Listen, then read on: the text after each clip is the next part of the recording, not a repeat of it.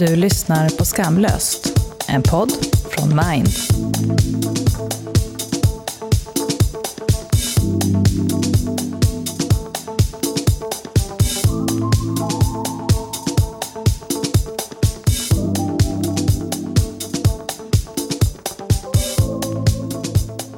Ja. It's rolling. Ehm, jag heter Saga Becker Jag heter Selena Cortez. Och idag har vi gästen Ahang Bashi. Jajamän. Hur mår du? Jo, mår bra. Jag, som sagt, jag är lite så här tankspridd och så här, eh, allmänt så här, mycket i livet. Och just alltså att jag, alltså jag har ju gjort den här filmen som handlar om ångest, så alltså jag pratar ju mycket om det. Men samtidigt så lever jag ett liv nu där liksom jag bara mår ganska bra. Eh, och bara försöker typ leva ett så här vanligt liv. Ehm, så att jag, det blir liksom ibland som att jag bara, ja just det typ.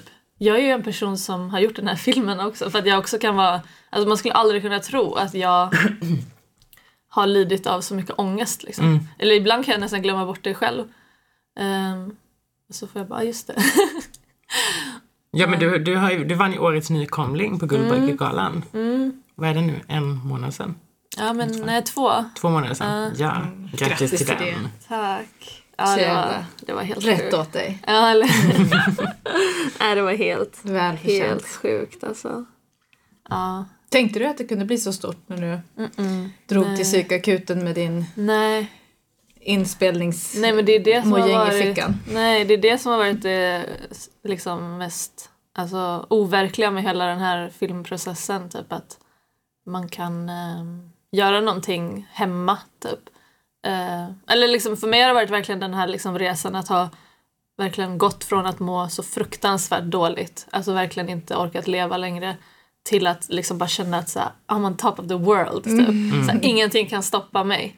Eh, så det har varit så här, eh, ja, men är fortfarande ganska overkligt. Eh, men hur länge sedan är det filmen spelades in? För det, det hände ju då när det spelades in. Ja verkligen. Det exakt. verkligen Ja, men eh, det var liksom hösten 2012 som jag började liksom eh, gå ner mig eller vad man ska säga. Ehm, och beslutet att göra en film om det togs liksom ungefär vid årsskiftet eh, 12-13. Eh, så filmade vi under eh, två år ungefär. Eh, och sen började vi liksom klippa och hålla på. Mm. Så, men nu har det ju gått ett tag liksom och jag är ju på en mycket bättre plats i mitt liv idag. Fast jag är verkligen inte liksom att, det är verkligen inte så att jag gjorde en film och sen så vann jag en Guldbagge och nu mår jag bra, liksom allt är borta. Nej. Utan jag är ju fortfarande exakt samma person som triggas av exakt samma situationer, fortfarande jätteskör och liksom sådär. Men jag tror att, eh, alltså, ett att ha gått så mycket i terapi som jag gjorde ehm, och bara att det är liksom självförtroendet som ehm, jag har fått genom den här liksom resan. Typ att så här, wow, jag är ändå kapabel. Ehm, att, att skapa någonting som blir så här stort. Typ. Det har ju hjälpt min självkänsla väldigt mycket. För att innan filmen så var jag ju liksom nere i det här med att jag var helt värdelös. Jag skulle aldrig bli någonting. Liksom, jag hade fått den här gå Sveriges bästa utbildning men för ingen nytta. De borde ha gett den där platsen till någon annan som var mycket bättre än mig som skulle kunna hantera den liksom, um, gåvan den hade fått. Typ. Eh, Och nu är jag mycket mer så här, ja fan, man kan vara både och. Jag kan både vara den här jätterädda personen som ibland inte orkar med livet och jag kan samtidigt vara den här jätte, liksom, duktiga personen, om man ska säga, som är jättekapabel att skapa stor, stor verk. Typ. Men är inte det det typiska, tänker jag, och det, och, och det som gör att så få vågar prata om hur man mår, att man tror att det är förknippat med en, en total avsaknad av allt. All kompetens, all lycka, all glädje, allting som inte är svart. Utan att, det, sanningen är att de här två är parallella, att man kan må väldigt dåligt men fortfarande ha mycket Ja, kompetens. exakt. Det, att må dåligt gör inte att din kompetens försvinner. Utan Nej, att det, inte alls. Och de det typ största så här, genierna genom historien har Ja. ju varit de allra mest sköra människorna. Liksom. Ja. Jag vet inte om vi sa det i början, men din film heter ju Skörheten. det Tror sa vi sa inte. det. Nej, så Skörheten heter filmen. Den finns väl på SVT Play att se. ett år fram. Ja, jag vet. Det där är helt sjukt. jag bara, what? Ett helt år? Ja. Ja. Och Skörheten är en dokumentär om hur, Om när du själv, ja, om Ja. dig och när du själv mådde dåligt. precis. Och ganska starka scener inifrån psykakuten, bland annat. Ja, vi ska inte spoila allt. Nej, man får se den. Ja, jag. ska man verkligen Eh, men hur, hur kom du på själva idén till att men, ja, men nu ska jag göra det här? Jag ska ta med... Alltså jag har liksom alltid varit intresserad av så här, personliga berättelser. Mm. Ehm, redan när jag började filma så alltså, jag drogs ofta till det som var så här nära. Jag filmade min familj, jag intervjuade mina föräldrar. Jag har alltid varit den typen av filmare. Mm. Så liksom att, att göra en film om mig själv var liksom inte så här ett jätteny grej för mig. Det var inte helt främmande.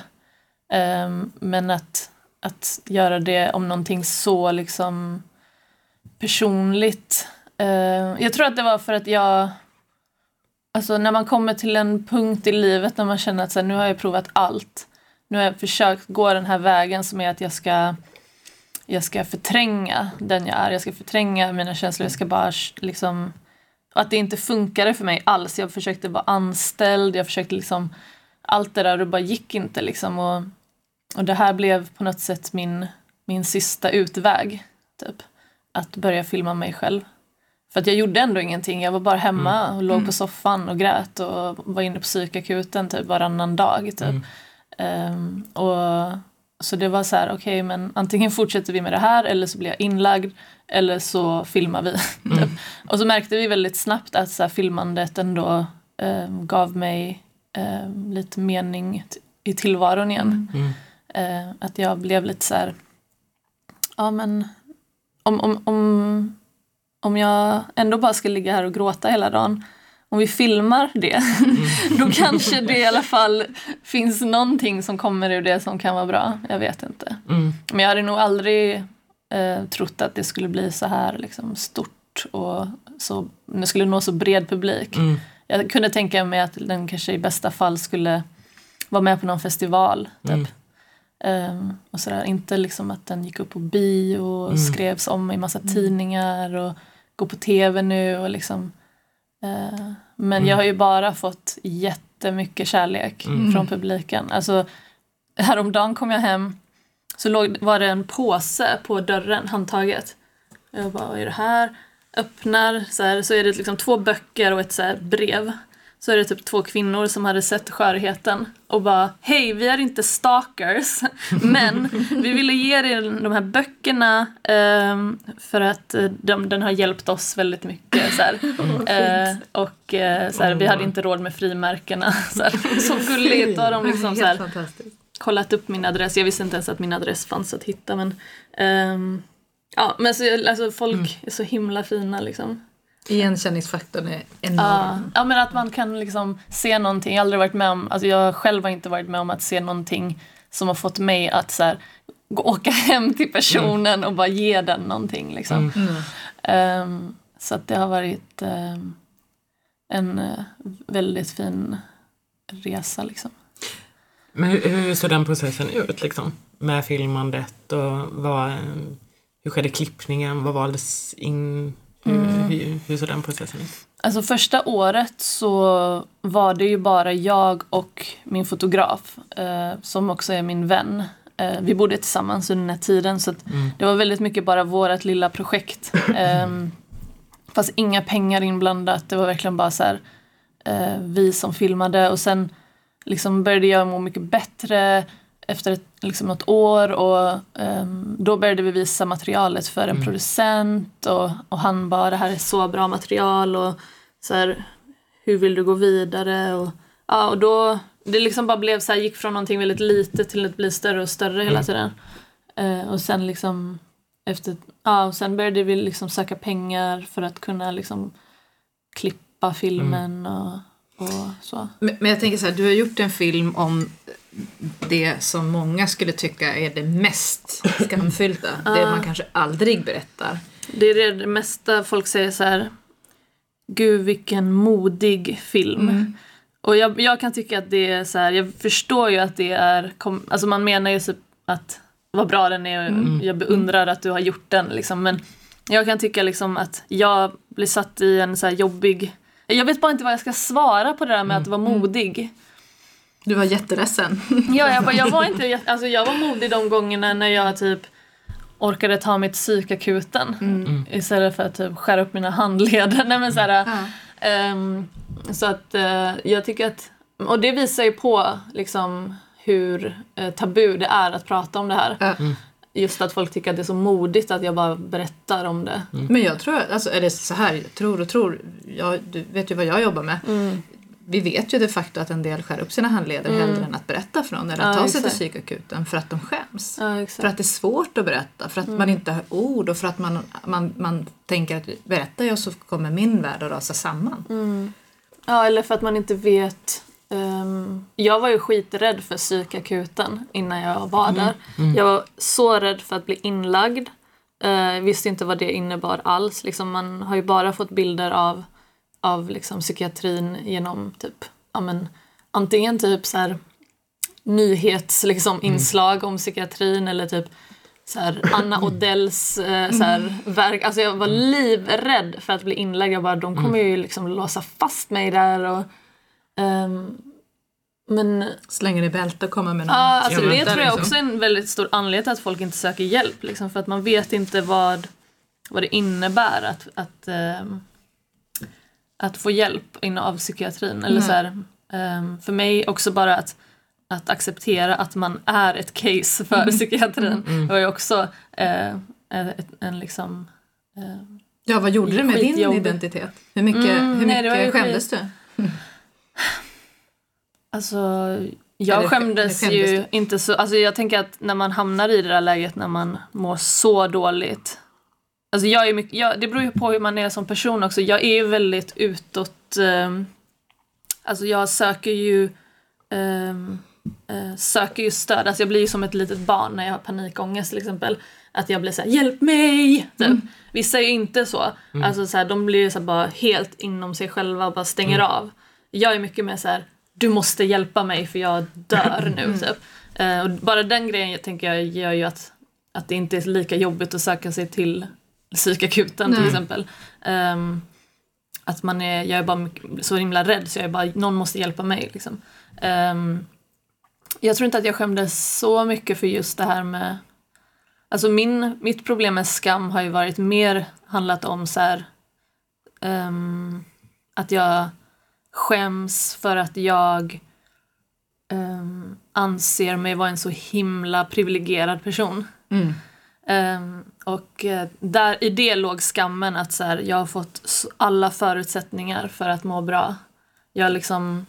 Mm, alltså livet har liksom bara så här, Alltså den ena liksom förutsättningen efter den andra har bara liksom pre- pre- presenterat sig för mig. Så. Ehm, allt från att vi, vi liksom kom till Sverige när jag var barn, att så här, bara där, bara här, här får du frihet.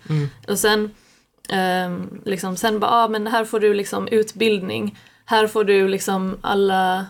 Du får gå på Sveriges bästa skolor. Du får liksom så många förutsättningar för att må bra och så mådde jag så jävla dåligt ändå. Och att där i låg skammen för mig. Där så att du var otacksam. Mm. Alltså jag hade, jag, min störst, mitt största problem har varit med just med tacksamhetsskuld eh, och att skammen har varit väldigt kopplad till det. Liksom, att, ehm, för att det har alltid funnits, alltså hela min historien om mig inom min familj och liksom släkt och vänner har alltid varit så här, ja men Ahang den framgångsrika. Liksom. Eh, ja men det går så bra. Ja, Ahang hon bor i Stockholm och hon går på Sveriges bästa filmskola och hon gör det, gör det, det ena efter det andra och att, och att jag liksom inte kunde ta tillvara på det. Jag kommer ihåg när jag gick ut från DI då ehm, och liksom, ja men bara, ha, vad ska jag göra nu liksom? Och liksom allting är upplagt för att jag, nu, ska, nu har jag liksom den här framtiden framför mig liksom. Och jag kunde inte ens ha ett jävla, liksom, jag kunde inte ens vara anställd i typ en vecka. Alltså förstår ni, jag var anställd på UR eh, som eh, inslagsproducent eh, och jag sjukskrev mig efter en vecka. Alltså förstår ni, alltså det var ju så här okej jag är sämst. Typ. Mm. Ultimata misslyckande. Liksom. gud ja. Alltså, det här har jag då strävat efter. Det här är någonting som människor liksom strävar efter att få en anställning på TV. Och jag går in i väggen efter en vecka liksom. jag får ångest för att jag måste ta mig till jobbet. Eh, jag måste hoppa av. Jag hoppar av, alltså den veckan jag jobbade där, jag hoppar av Östermalmstorg varje, varenda dag och hade panikångest och var tvungen att eh, bara stå så här, andas och gråta innan jag kunde ta nästa tåg till, till, till SVT-huset. Mm. Ehm, och där, en, ett annat så exempel på skam, alltså bara just att behöva erkänna för min chef så här, att jag kan inte jobba kvar här. Och jag är ledsen för att typ, ni gav mig det här jobbet. Ni borde ha gett det till någon mycket dugligare än mig. Typ. Alltså förstår ni? Så här, det var ju så här fruktansvärt. Men det var faktiskt en jättefin eh, erfarenhet för att hon, eh, jag trodde att hon skulle bara, varför har du inte sagt det här tidigare? Du satt ju här på intervju och sa att du älskar det här jobbet. Du sa att du älskar att resa, du sa att du älskar att skapa te- bra TV och nu sitter du här och säger att du inte ens klarar av efter en vecka. Liksom. Där, nej, och det var inte alls det som hände utan hon bara så här, la liksom sin hand på min axel och sa så här, ah, det här är bara ett tv-program. Så här, du måste ta hand om dig själv. Så här. Och hör av dig sen, vi kanske kan, du kanske kan börja jobba här igen om några månader. Alltså jag bara, Men vad hände med din, den skam du kände inför det samtalet? Vad hände när du får den nej men reaktionen? det var ju... Nej jag började bara gråta direkt och bara, jag trodde att du skulle liksom skälla ut mig. Eh, och hon bara, nej alltså jag, jag har varit här där. Och så här. Eh, och, nej men så det var liksom inte alls, alltså det är det jag tror är en grej med, att vi, med, med skam, att vi tror ju oftast att vi ska bli dömda. Att folk inte ska förstå. Eh, men att i själva verket så tror jag att folk förstår mycket mer än man tror. För mig blev just det mötet med min chef där ett sånt klockrent exempel på att jag tror att nu kommer liksom nu kommer det visa sig och nu kommer ryktet sprida sig inom hela branschen om liksom hur inkapabel jag är som människa typ. Och istället, aldrig mer få jobb. ja, jag kommer aldrig mer få jobb liksom. Eh, istället så var det bara så här, herregud, det här är bara TV. Det här betyder ingenting. Typ, Din hälsa är viktigare än allting. Jag bara, oh my god. Typ. Men så skönt att få det till sig. Verkligen. Liksom, av någon annan. Ja, ja, verkligen. Men jag tänker vilket exempel på hur man på en, en minut kan förändra förutsättningar för en person. Ja, ja. Vad, vad, vad hade hänt? I, I vilka skor hade du gått härifrån om, om du hade fått det bemötande att du hade förväntat dig? Och vad hände här? Jag menar det blir sån... Det, är Jag tror att jag hade gått ner i en jättedjup depression faktiskt. Ehm, det gjorde jag ändå men, men jag tror att just bara att bli bemött som en människa där var, var så himla skönt. Eh, så att även om jag hade väldigt mycket liksom självhat som det var så, så kändes det ändå som att, ja, men att hon inte i alla fall liksom adderade liksom ännu mer på det utan Hon plockade bort en del. Ja men som. exakt, exakt. Just alltså, skönt när hon sa att det här är bara ett tv-program. Jag bara, ja det är ju faktiskt bara ett tv-program. Det handlar inte om att så här, liksom hela världen kommer inte gå under för att jag inte kan jobba här typ. Du fick hjälp med lite perspektiv. Ja, så himla skönt. Men det kan jag tänka, det är väl det man behöver när man mår så här dåligt. Så är man ju inte världsmästare på perspektiv. Det är, det, det är ju en, ett Nej, nej. symptom i diagnosen depression och, och andra diagnoser också. Eller tillstånd. Att man behöver omgivning eller närstående eller en chef som faktiskt kan hjälpa en med det. Att bära för en stund eller sätta fokus på rätt saker. Verkligen, verkligen.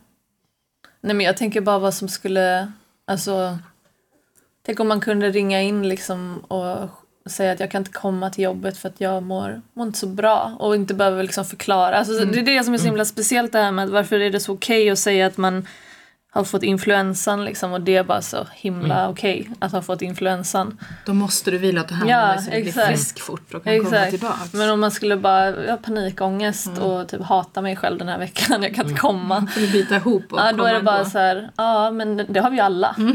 Tänk om alla eh, sjukskrev sig för att de har ångest. Det skulle inte funka. Så här, Nej, då hade ingen, Mm. ingen varit på något jobb. nej, kanske inte men så här, alltså det är det liksom. För, men jag tror ändå att alltså, fan, folk gillar ju att jobba, alltså vi mår ju bra av att vara aktiva och liksom sådär så att, att, att man skulle använda ångest som någon slags ursäkt för att slippa så här, Alltså att det, att Nej, det bara är handlar om... ja. Har man någon gång upplevt ångest så vet man att det inte stämmer. Det där är Nej. bara någon konstig myt som ja, något samhälle har byggt fram. ja, exakt. Andra Bara, men anledningar. vadå, det har alla. Alltså det har jag hört jättemycket, Mm. typ även från så här, ehm, liksom, vänner och sådär. Bara, men vadå, jag har också ångest, jag går ändå till jobbet. Så här. Mm, fast det är ju skillnad att känna ångest inför saker och ha en ångestsjukdom. Det är ju Ja. två helt olika saker. Ja. För kunskapsnivån överlag är ju låg. Ja, verkligen. Så där, och det slänger man sig med. Eller folk är lite deprimerade och Mm. var lite utbrända förra veckan. Det är inte så det funkar. Det är inte... Är du utmattad så kommer du inte ur sängen och är du deprimerad så, så kommer du inte så långt. Nej, exakt. Det är inte möjligt. Utan psykiskt så är du nedbruten. Mm. Och det är inte samma sak som att vara lite ledsen. Det är, Nej, inte, exakt. det är två helt olika världar. Men om, om vi tänker så här nu när vi ändå är inne liksom på så här skammens begränsningar i livet. Hur har liksom skammen begränsat dig i din vardag och i ditt liv liksom? Alltså jag tror inte att jag är egentligen ett så här... Eh, alltså jag, jag tror att för att jag har så himla mycket stöd i min omgivning. Alltså jag... Från min familj, från mina vänner. Det finns sån otrolig förståelse hela tiden. Vilket gör, alltså underlättar ju det här med skam så mycket. Eller har gjort för mig väldigt mycket. Att jag kan liksom... Jag har inte behövt skämmas så mycket liksom. Jag har skämts en del inför min pappa, har jag gjort. Att jag liksom... Just det här med att jag inte kunde ha ett jobb. Alltså att, att det var det här med att jag hade gått den här liksom Sveriges bästa filmskola och sen tog examen och kunde inte ens jobba en vecka. Typ. Alltså då skämdes jag in i helvete liksom inför min pappa. För att han liksom gått runt och skrutit om mig om hur duktig jag är. Typ.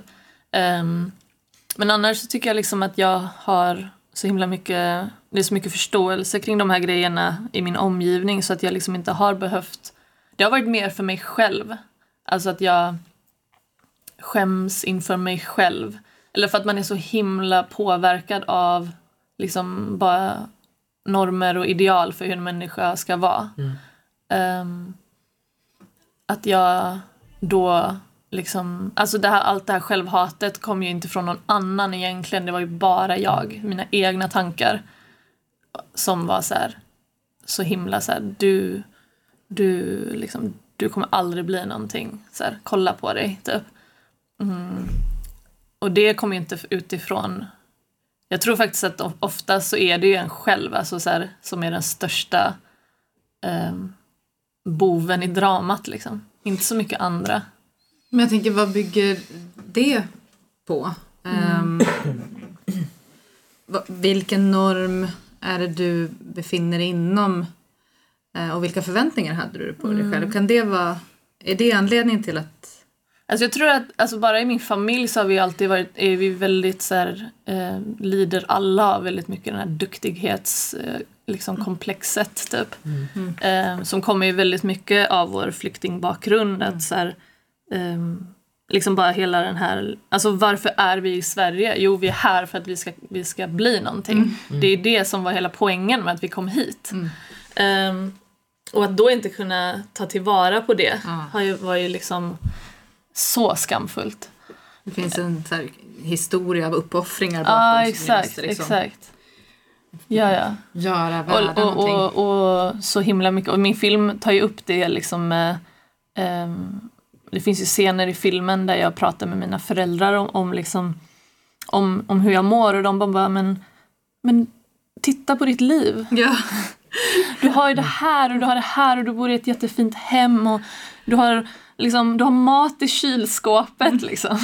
Och man bara, ja men jag hatar mig själv. Typ, och de bara, vad är det för någonting? Så här, vadå Sluta med det då. Mm, ja, exakt. Jämför ditt liv. Alltså min mamma säger det i filmen. Jämför ditt liv med alla på jorden så ser du vad det har. Och man bara Okej, det där hjälpte ingenting. Eh, det där fick mig bara må ännu sämre. Liksom. Guldhatten bara. Mm. Ja, ja. Och det tror jag ändå många lider av väldigt mycket. Alltså verkligen inte bara jag. Alltså, mm, vilket jag får ju mycket så här, mail och sånt från folk som känner igen sig jättemycket i det. Även om de inte har varit med om flykt. Bara liksom att att eh, det här samhället ändå ger en så himla mycket förutsättningar för att leva det här liksom la dolce vita liksom. Men det finns en dubbelhet i det också. Dels att vi kan titta på världen och se att vi är väldigt privilegierade. Men inom vår kultur så, så finns det en extrem prestationskultur där du ska vara lycklig och lyckad och självförsörjande innan du är 30 och aldrig behöva jobba mer. Och liksom skapa de mest enorma karriärerna på ingen tid. Ehm, och där någonstans, då är det lätt att gå vilse och tappa perspektiven. Att å ena sidan så har barnen i Afrika det jobbigt och å andra sidan så är jag ingen om jag inte är bäst här. När ska man jämföra sig och med vad och, och för vem är det bra? Det blir väldigt många olika sätt att spegla sig. Mm, verkligen. Alltså, ja. Ja men för jag tänker också liksom så här.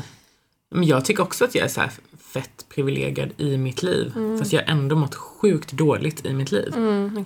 Och så blir det så här, då ska man inte ta bort att man mår dåligt.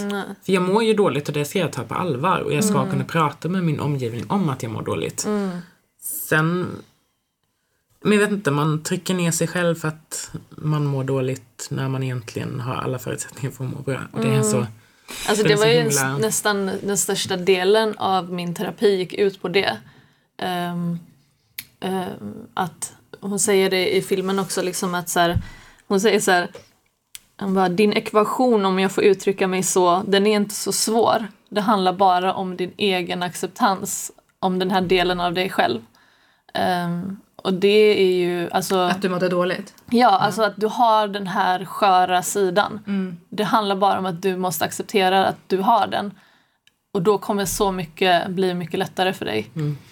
Och det, alltså, det låter jätteenkelt så här, men det var faktiskt väldigt mycket det som var mitt problem. Just det här med, med skam eh, och ehm, att vara hård mot sig själv. Som var det som bidrog till, alltså inte så här, för jag hade väldigt mycket så här att jag och att jag, kunde, jag drabbas av ångest inför en situation.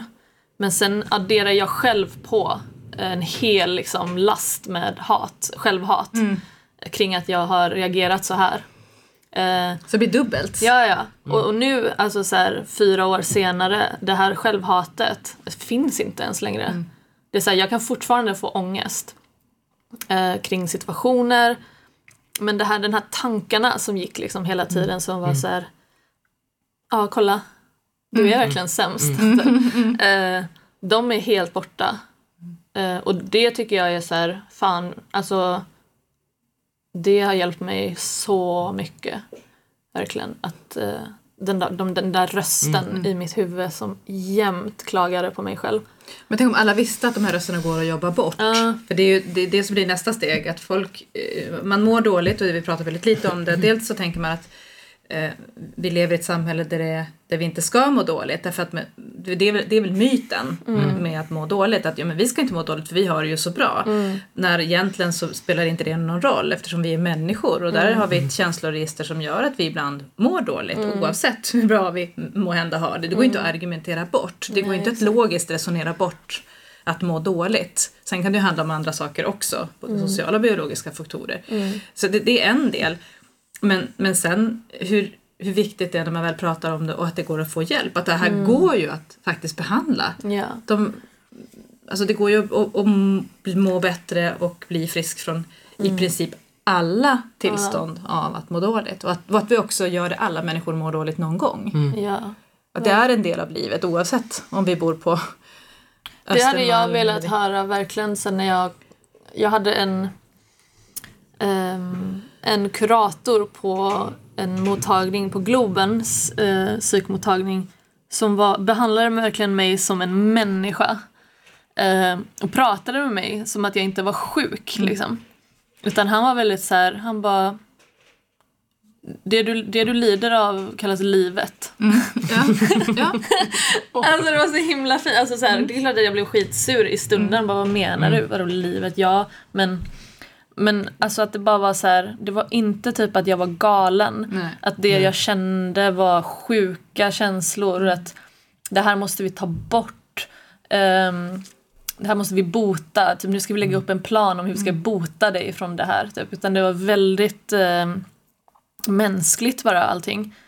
Och jag minns liksom hur, vad, vad, det var så skönt. Alltså för jag var verkligen så jag bara, när man kommer in där på de här mottagningarna, alltså man, mm, det är bara så upplagt för att okej, okay, här sitter vi, vi mm. de här sjuka människorna mm. liksom. Um, du var den på Arenavägen eller hur? Ja, exakt. samma mottagning. Uh, uh, och, och att komma där och, och att någon bara så här, Nej, du är inte sjuk. Mm. Du är inte, och jag bara, jo jag är sjuk. Han bara, nej du är inte sjuk. Jag bara, jag är galen. Alltså, jag, jag, behöver, jag behöver spärras in typ. Han bara, nej. Så här. Och att det är bara så himla... Och det jag försöker, alltså nu när jag, när jag, alltså jag har ju blivit jättebra på att hantera folk som mår dåligt liksom, mm. runt omkring mig och jag avdramatiserar folks mm. Mm, liksom, folk som mår dåligt och bara alltså, jag är så jävla misslyckad och sämst och jag mår så dåligt och jag bara, ja men jag med. Ja, jag med. Och det gick ganska bra för mig. Det, det, det kommer gå över, det är inte, du är inte sjuk. Typ. Och jag, jag har ju någon slags, driver ju någon slags kampanj om att vi ska sluta använda vissa ord kring de här tillstånden. Liksom. För att jag tycker att de bidrar så himla mycket till stigmat. Eh, jag blir skitlack. Jag läste härom bara nu i veckan så kom det någon, mm, var det någon så debattartikel i Metro, var det någon tjej som skrev så här, hej jag heter bla bla bla och jag är psykiskt sjuk. Mm. Eh, och jag bara, nej, fan. Så här, det är exakt det här jag inte vill. Mm. Eh, att vi ska prata om våra känslor som sjukdomar. Mm. Däremot så är jag ju väldigt så här att um, Alltså det är jätteviktigt att vi får hjälp och att vi blir tagna på allvar och sådär men jag, jag blir jätteledsen när jag hör folk prata om sin depression som en, som en psykisk sjukdom. Um, sen såklart finns det ju så olika grader av så här, liksom, hur allvarligt det är och liksom uh, men jag vet inte, jag är jätteallergisk mot just ordet psykisk sjukdom. Uh, folk skriver ju väldigt, när de skriver om min film så skriver de ah, han gjorde en film om sin psykiska sjukdom och jag bara Nej, det gjorde jag inte. Jag, jag gjorde en film om mitt liv. Mm. Så här, stor skillnad. Så här, jag aldrig... Alltså, I början så trodde jag när, de här, när jag liksom drabbades av depression och ångest liksom, att jag var sjuk. Sen har jag liksom i efterhand förstått att men jag var inte sjuk. Jag var bara väldigt skör. Mm. Och det är en stor skillnad. Eh, för att, det, alltså att prata om mig själv som skör Alltså det gör så stor skillnad för mig i, liksom, i min självkänsla. Mm. Uh, en sjuk. En sjuk, att jag har varit sjuk. Men du talar lite grann om hur svårt det är att komma framåt i den här diskussionen överhuvudtaget. Att mm. allt som har med våra känslor att göra är det, det, det är så stigmatiserat att det inte går att prata om det utan att, mm. utan att det bränns nästan. Men tyvärr så är ju liksom hela psykiatrin upplagd så här mm. nu mm. att har du inte en diagnos, mm. det finns inte så mycket vi kan göra för dig. Mm. Typ. Ja, du kanske kan få prata med en kurator på vårdcentralen typ mm. fem gånger liksom, men annars måste du gå en utredning. Och jag då som inte har någon så här, liksom, speciell diagnos mer än att jag har liksom ångestproblematik typ, hamnar i mellan stolarna hela tiden. Um, och där jag fick lära mig ganska tidigt, okej okay, men hur kan man få hjälp inom psykiatrin? Jo det är när man överdriver så in i helvete. Mm. Att man bara, alltså även om jag inte hade det, jag bara, jag kommer ta livet av mig ikväll. Mm. Mm. Du måste hjälpa mig. Alltså så här, om mm. inte jag sa så så var det så här, ja nej men eh, kom tillbaka nästa vecka ska du få prata med en behandlare som är typ socionom. Och jag bara, mm. alltså driver du med mig? Så här, om en vecka, förstår du i mitt mm. tillstånd, mm. en vecka är som att du pratar om tio år. Det är som att du säger att om, kom tillbaka om tio år. Mm. Typ. alltså, så, så, kan du stå ut under tiden. Uh, ja men det blir ju så tänker jag. Alltså, när, man, man, man när man väl söker hjälp eller så här, man är så himla sårbar. Eller man är liksom som en, man bara lägger fram det här, bara, nu har jag vågat berätta det här. Jag kommer ihåg när jag sökte hjälp, när jag var suicid liksom. Då ställdes jag i tre månaders väntekö för att träffa öppen, öppenvården. Mm. Jag var tre månader. Mm. Jag har bara svårt för att ta mig igenom en dag. Ja, exakt. Nej, Hur ska jag klara tre månader? Och då var liksom enda alternativet var att lägga in mig själv. Mm. Det fanns de två alternativen. Antingen får man vänta i tre månader eller så får man läggas in. Och det är skam tänker jag. Ja. Hur, hur, vad händer med ens självkänsla när man är där? Dels ska du ta någon form av så här rationellt beslut om någonting Ja. som man inte kan ta rationella beslut i för det är ett av symptomen att du inte du är inte Ja. särskilt rationell när du mår så, Nej. när du är i det skicket. Och sen så ska du också förhålla dig till dig själv som någon form av sjuk person Mm. som, som är Och då blir det så här, nej men så sjuk är jag inte då. Och sen blir det så här, Exakt. att, man, att man ska få, att det finns liksom ingen skala, det finns bara antingen eller och sen ska man passa in i det facket för att Men blir Få det hjälp. skam i det då för dig? Ja, det blev det ju. För jag bara nej, vad då ska jag läggas in? Bara, nej men då tar jag upp platsen för någon som är, är sjuk på riktigt för att jag inte är sjuk på riktigt utan jag bara mår lite dåligt. Och då blir det så här, och då finns det en jättestor skam i det tänker jag. Fast jag har varit med om att man inte ens får bli inlagd. För att det har varit så här, ja det är helg och eh, så här, vi har inte så många vårdplatser just nu så antingen, kanske kan kolla till Södertälje typ om det finns en plats för dig. Man bara, "Ugh, nej. Jag vågade ju inte åka dit ens för att läggas in för att jag var rädd att de skulle säga nej och att det skulle orsaka någonting ännu värre i mitt Ja, liv. exakt. Så det var så här, jag bara bet ihop och väntade ut i tre månader. Och det var så här, Men faktiskt blev jag positivt överraskad häromdagen för att en kompis till mig går igenom en kris just nu. Och vi var på, på psykakuten. Och jag var bara så här, jag sa till henne i väntrummet, jag bara, alltså jag, snälla ha inte för höga förväntningar på att du kommer få hjälp. Eh, för att så här, psykiatrin ser ut så här och alltså i bästa fall så kanske typ, du kommer få träffa någon igen om någon månad, så här, bara var inställd på det. Men sen när vi väl var där inne så var det ändå som att ja men de bara, men vi skickar en remiss. Och, och remissen kom på riktigt efter några dagar och jag bara what? Så här, vad- det känns ändå som att det kanske har hänt en del, alltså bara på några år. Eh, och jag blev bara jätteglad för att jag trodde verkligen inte att det skulle gå så snabbt för att det har inte- hade inte gjort det för mig. Eh, jag blev ju, första gången när jag var inne på psykakuten blev jag hemskickad med lite Atarax och så här, kom tillbaka om det blir värre liksom. Mm. Och att det kändes ändå som att de, de, det har hänt någonting. Att hon fick remiss snabbt. Atarax är milda lugnande medel. Ja. Men jag är lite så sugen på att höra, när du, för det är så tydliga mm, scener från filmen när du sitter också på psykakuten och du har din bandare med dig. Eh, tvekade du någonsin om det skulle vara med? Eller var det alltid självklart? För, för mig är det liksom det mest skamfyllda, om, om jag skulle gå till mig själv. Det här skulle jag nog inte vilja sätta i en film Nej, det var ju verkligen det som var i klippningen när vi satt och lyssnade på det där. Liksom, att jag bara, alltså, det var jättejobbigt. Eh, och, alltså bara jobbigt att lyssna på men också tanken att det här ska liksom ut. också typ, alltså, om vi ska prata om så här skam och grejer så tycker jag att det är ganska svårt nu när jag är lite, jag är singel, ute och dejtar och sånt där och liksom att såhär bara, ah, jag har en film. Du kan kolla på den lite så ja men du vet, folk vet du ungefär vem jag är. Ja exakt. Det är såhär, ja men vad gör du? Typ, ja men, ja, men jag är regissör och jag har gjort en film och bara, "Ah", du vet, bara hoppas att, de, att det inte kommer fler frågor på det. Och sen, men faktiskt så har det också blivit liksom ett ganska bra sätt att ta reda på om den här personen är liksom så här, om, om den är en... Speed dating på hög nivå, deluxe. Det är Ja men det blir ett snabbt sätt att ta reda på om det här är en vettig människa eller inte. Om den ser min film och fortfarande tycker att jag är typ attraktiv och spännande person. Eller att den istället direkt skulle gå och bara aha okej shit du är ju crazy. Typ. Eh, så och det har faktiskt aldrig hänt. Nej. Utan det har varit väldigt så här, åh wow vilken stark film. Så här. Eh, men det, det, där kan jag tycka att just när det kommer till det här med att möta nya människor och så här, speciellt så här, i en sån dating situation där man liksom, allting är så upplagt för att man ska liksom Visa sig visa fram sina, sina, sin sexigaste sida liksom och sen bara ehm, jo men om du går in på SVT så kan du höra mig prata om att jag vill ta livet av mig och liksom eh, finns även ett klipp från psykakuten som du kan lyssna på. ja exakt. Men så tänker jag också, för jag har ju mitt sommarprat. jag bara, kan vi lyssna på det så kan du lära känna mig ja lite bättre. exakt Ring Kan vi sen se. om Ja men ring sen om du fortfarande vill gå ut och ta en öl eller någonting. Ja, precis. Nej men där, det är lite speciellt just den biten. Men känner du så här att folk har...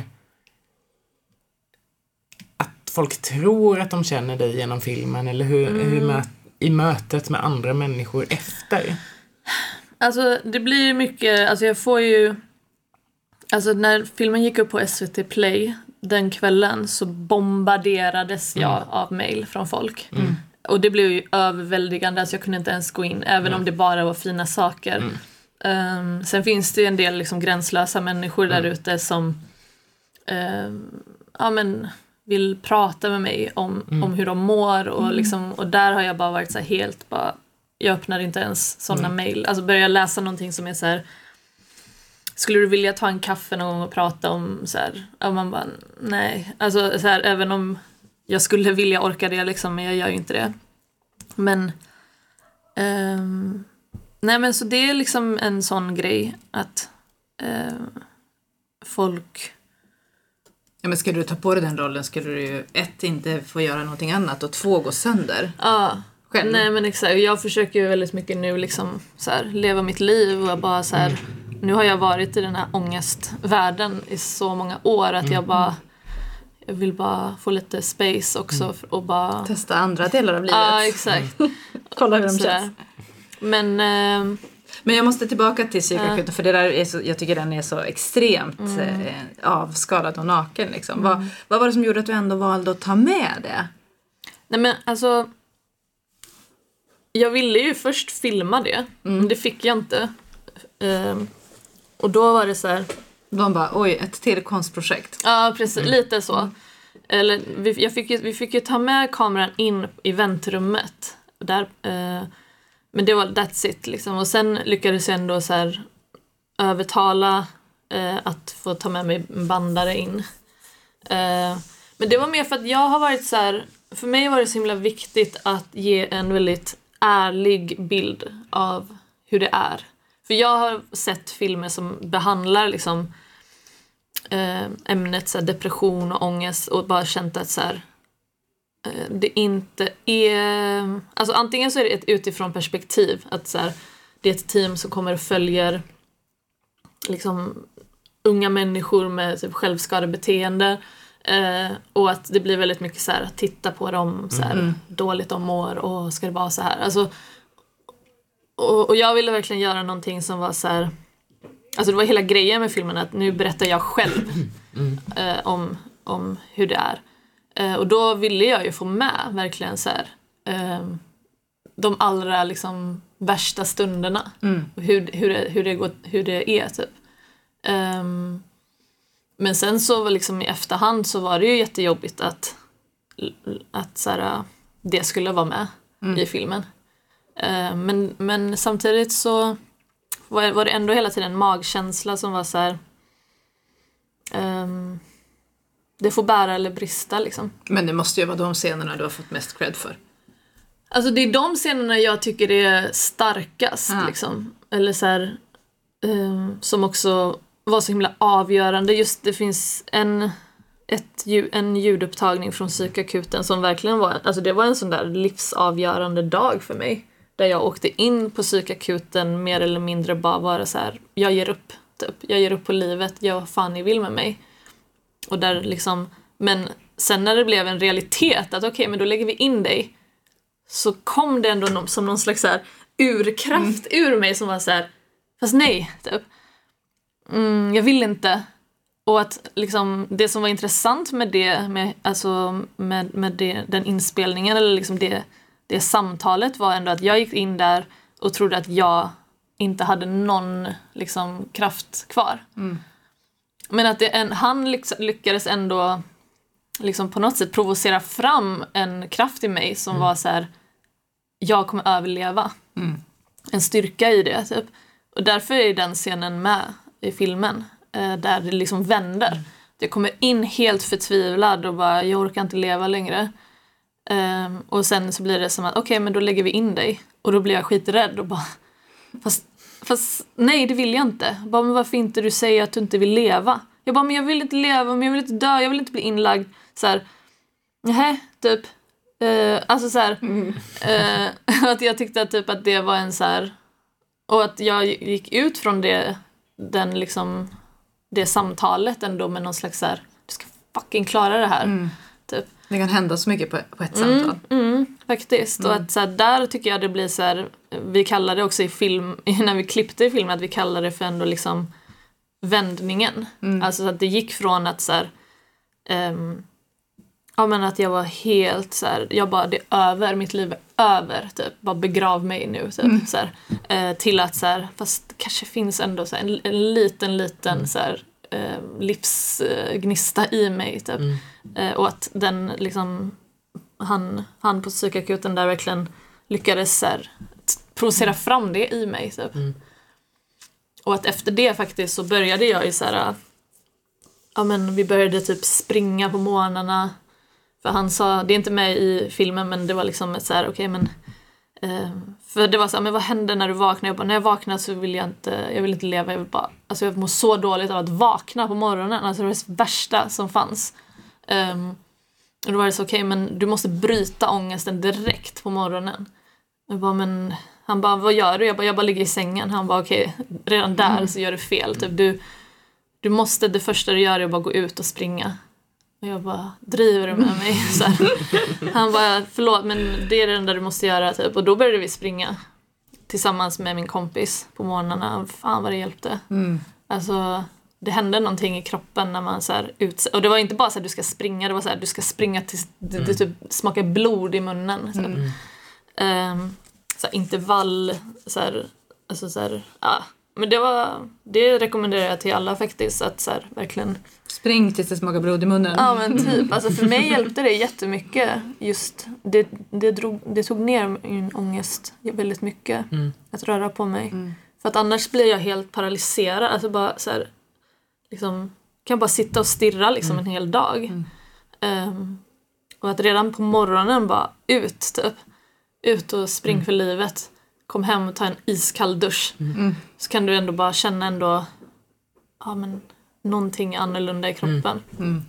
Även om jag kan sen två timmar senare bara komma en ny ångestvåg liksom. Men jag har i alla fall lyckats ta mig upp och så här, Springa. springa lite. Men jag tänker det finns en annan scen o- också som jag tycker är spännande när, och som du också varit inne lite grann på. Att du ändå har det så bra och, och, och, och trots det mår dåligt. Men att du, i alla fall så tolkar jag det så att trots att du mådde så dåligt, du var ju väldigt medveten om det, att du, jag, men- jag, jag mår jäkligt skit just nu. Och ändå så hade du dåligt samvete när det inte var konstant. Att, så här, att det känns som att jag blir ifrågasatt när jag är glad ibland. För att man faktiskt inte är...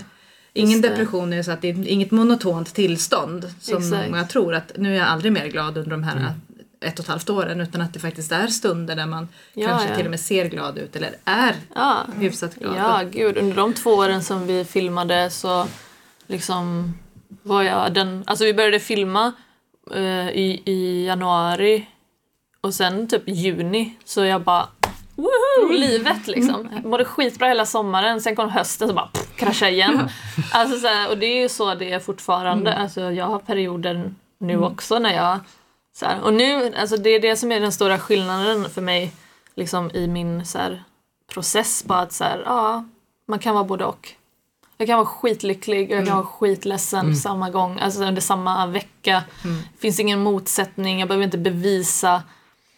Eh, Jag behöver inte liksom ha- så här, legitimera grejer för andra liksom. Ehm, Och det kan gå upp och ner över dagen också. Att, Ja, man, exakt. att, att, att det behöver inte vara en period av månader att nu mår jag bra utan Nej. att trots i det här mörka så kan jag ha en stund ja, där jag faktiskt skrattar Exakt. eller inte, inte har den här extrema kudden över mig utan att man faktiskt kan Mm, exakt. vara glad i Man kan ju vara samma sekunder. Ja. båda samtidigt Ja, visst. också, sen när man skrattgråter. den, den, ju- den känslokrocken, när man känner det. Men jag tycker också att du får fram liksom att Just jag får ju ofta höra att jag är väldigt sårbar och har varit det liksom, som du är skör. Eh, men att du har liksom vänt, jag tycker att du vänder det till en styrka. Och att det inte är något negativt. Man får ofta höra bara, men att vara svag eller att vara skör eller så här, att det är något negativt. Ja, men jag säger ju det i filmen, liksom, att, att jag säger så här att jag, jag börjar så himla trött. eh, och jag, för jag tänker på alla de här åren och hur mycket jag har kämpat med mig själv. Men samtidigt så känner jag att jag inte heller hade velat vara utan det heller. jag bara sitter så här, citerar min egen film. Men, eh, nej, men, alltså, men det ligger någonting i det. Alltså, så här, Okej, okay, typ att nu kan jag sitta i efterhand och vara så ah, men jag gjorde en film och den blev jättehyllad och bla bla. Mm. Och vara glad för det. Men alltså, jag kan, tycker ändå att så här, jag hade inte velat vara utan det. Mm. Jag tycker ändå att jag har blivit en mycket mer intressant människa. Mm. Eh, av de här erfarenheterna. Liksom. Jag har blivit mycket djupare, jag har blivit mm. värsta filosofen. Så här. Mm. Alltså, jag möter människor på, en helt, på ett helt nytt sätt. Jag ser människor runt omkring mig. Jag är bättre vän. Eh, alltså så här, så det, det har också kommit massa bra saker av att vara skör. Mm. Mm. Eh, jag tycker typ när jag möter människor nu där jag bara känner så här, wow, du, har inte, du har inte varit med om någonting svårt mm. i livet. Så här. Stackars alltså, dig. Ja men jag blir lite så att jag bara, vi kan nog inte vara vänner. Nej men så här, att jag bara typ ändå så här, tycker att folk är intressanta. Alltså det, det är också en del av det som gör oss intressanta som människor.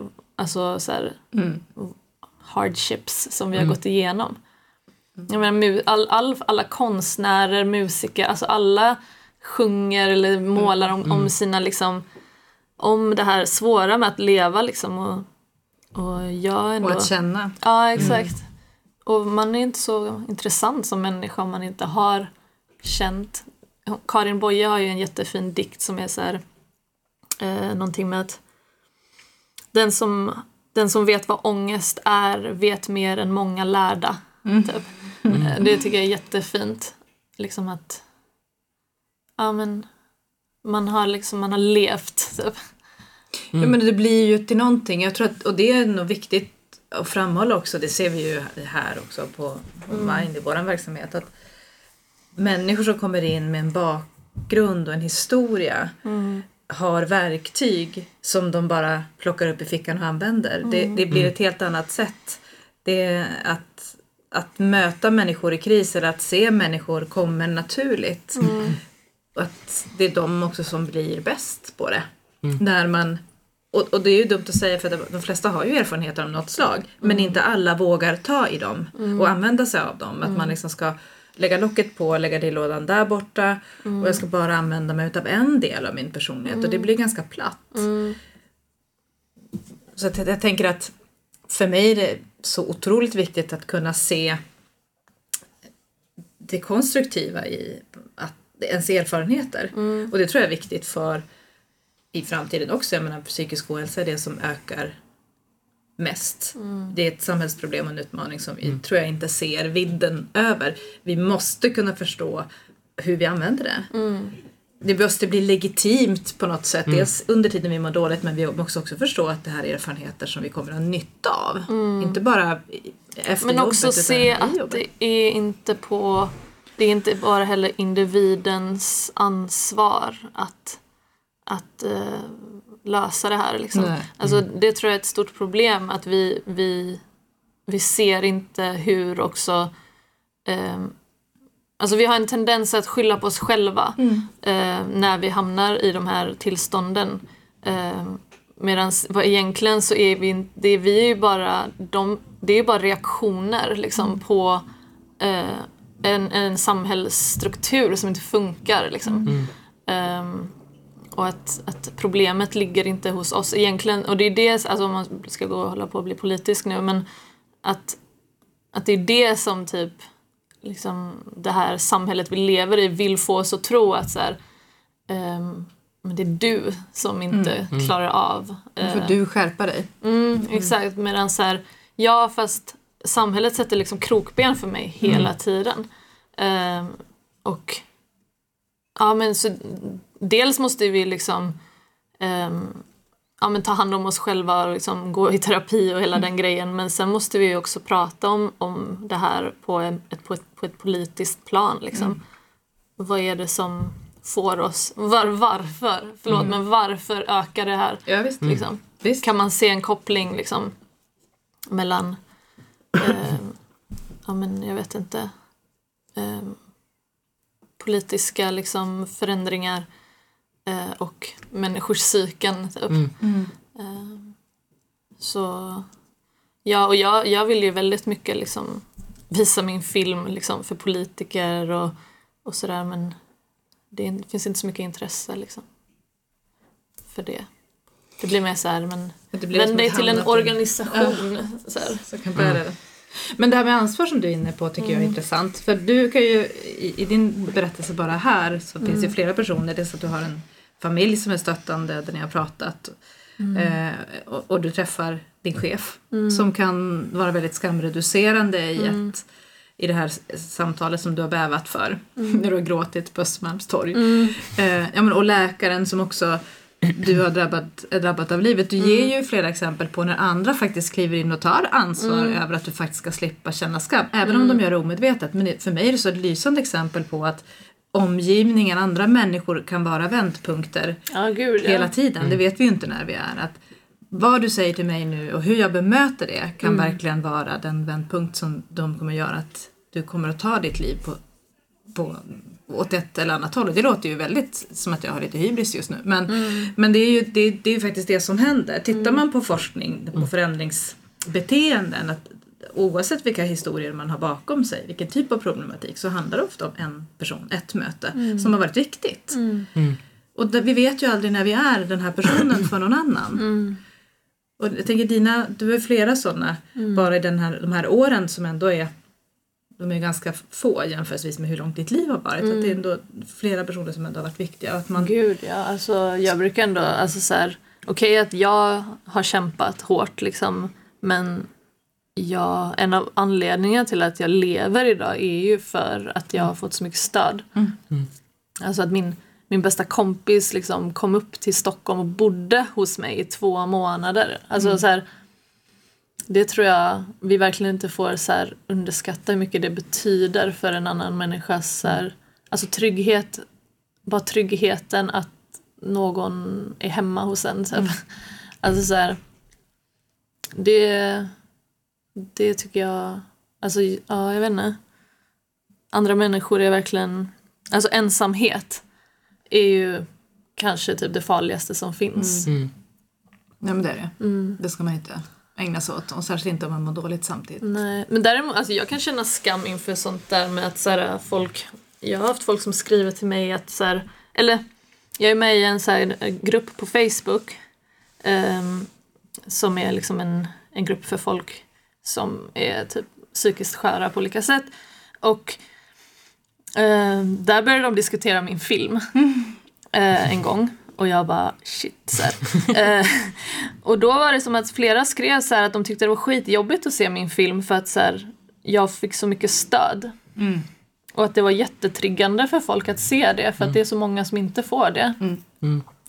Ehm, eller bara liksom att, att se att min mamma var så engagerad i, min, i mitt mående att det var jättejobbigt att se för att deras egna mammor inte alls är det eller kanske till och med orsaken till att de mår som de gör eller pappor liksom. Ehm, och, och där, då blir jag ju så här, uh, typ. Så Då här. skämmas ännu mer. Då skäms jag igen och hamnar igen så här, ja men vem är jag då att prata egentligen om de här frågorna? Jag som har det så bra, som ändå har en familj och som ändå, alltså så här, och, men det, Men man kan ju vända på det också. Att trots att du har det så bra och har en familj och har gått på filmskola som är exklusiv så, så, så är inte det skydd. Sen är Nej. det toppen att du har haft det. Men det betyder också att alla drabbas. Och att de som inte har det så blir det ännu mer förståelig orsak till att man mår jävligt dåligt. För att den här avsaknaden av stödet är så mycket. Det är också Ja, ett sätt verkligen. att förstå det på. Att normalisera. Det är inte så konstigt att du mår som du mår. nej. Eftersom du inte Men har jag tror stöd. bara, bara det här jämförande Ja, grejen, alltså det är så typiskt för vår kultur, liksom för vår tid. Eh, vi gör ju det hela, hela tiden liksom på olika sätt. man, ska, man, man kan inte jäm... Alltså, Nej, man kan inte jämföra lidande. nej, det typ. går alltså, så här, inte. jag, jag försöker verkligen, alltså så fort jag märker att jag går in i det där tänket Mm. så måste jag så här, sätta stopp liksom för att det är så här, det är så... Vi har rätt till vårt lidande också. Ja, exakt. exakt. måste Jag, kan fan. inte, jag kan inte sitta och skämmas inför att... Alltså jag, jag, var, jag visade filmen för ett gäng ensamkommande eh, killar från Afghanistan och skämdes. Alltså förstår ni? Alltså det var som att jag bara... du vet, här sitter jag och bara har en familj och de bara Och har uppehållstillstånd och andra detaljer. Ja, exakt. Och de, alltså jag bara, uh, jag tyckte det var skitjobbigt liksom. Men de var ju bara så här, de var helt inne på, tyckte det var så vackert just relationen till min mamma. Alltså de var helt så här, tagna av min mamma för att de bara saknar sina mammor så mycket liksom. Och jag bara, åh jag tyckte det var så jobbigt. Eh, Men det är så här, sen insåg jag så här, men gud vad onödigt att jag ska sitta där och skämmas liksom. Det är, så här, det är inte mitt fel att, att Sverige har en vidrig asylpolitik liksom, politik och inte liksom, låter folk bo här. Alltså, så här och att, ja, jag vet inte.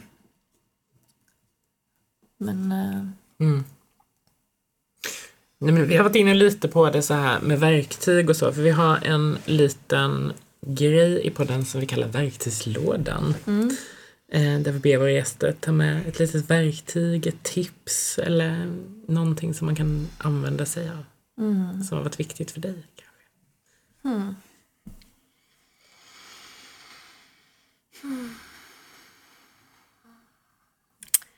Alltså om jag utgår ifrån där jag är idag och ändå har kommit en bit liksom på min, alltså jag har ändå liksom gått jättemycket i terapi och liksom sådär.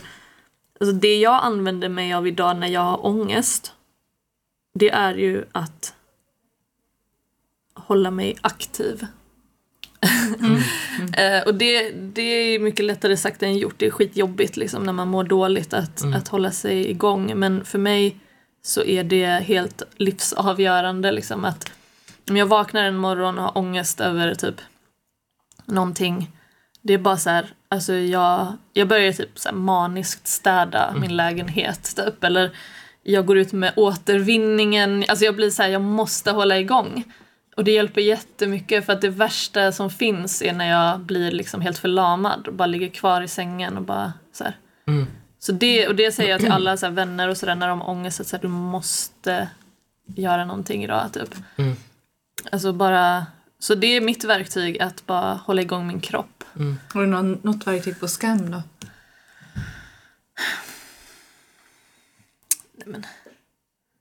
Alltså, Gör en film. ja eller hur, gör en film om det. Nej jag vet inte, alltså, jag tänker att man måste gå igenom den liksom resan själv typ. Att komma dit där man bara, vad fan bryr sig typ. Alltså så här, vem, vem fan bryr sig om vad folk tycker om mig liksom.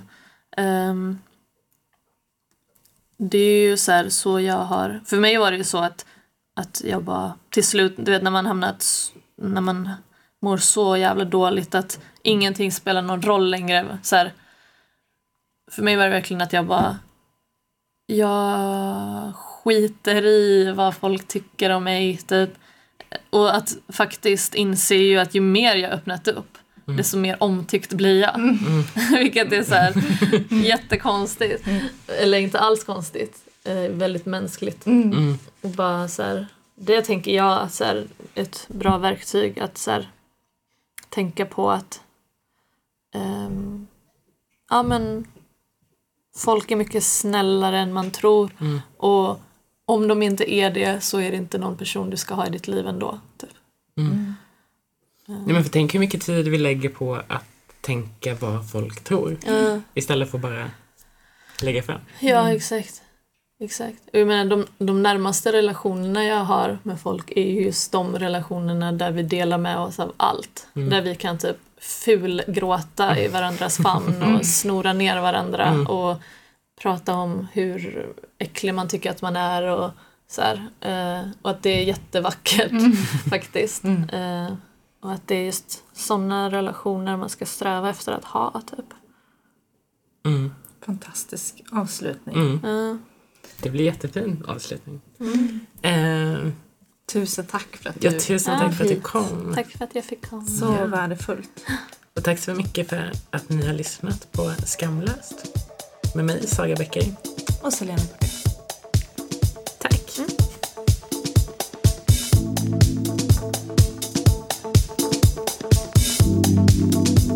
Du har lyssnat på Skamlöst.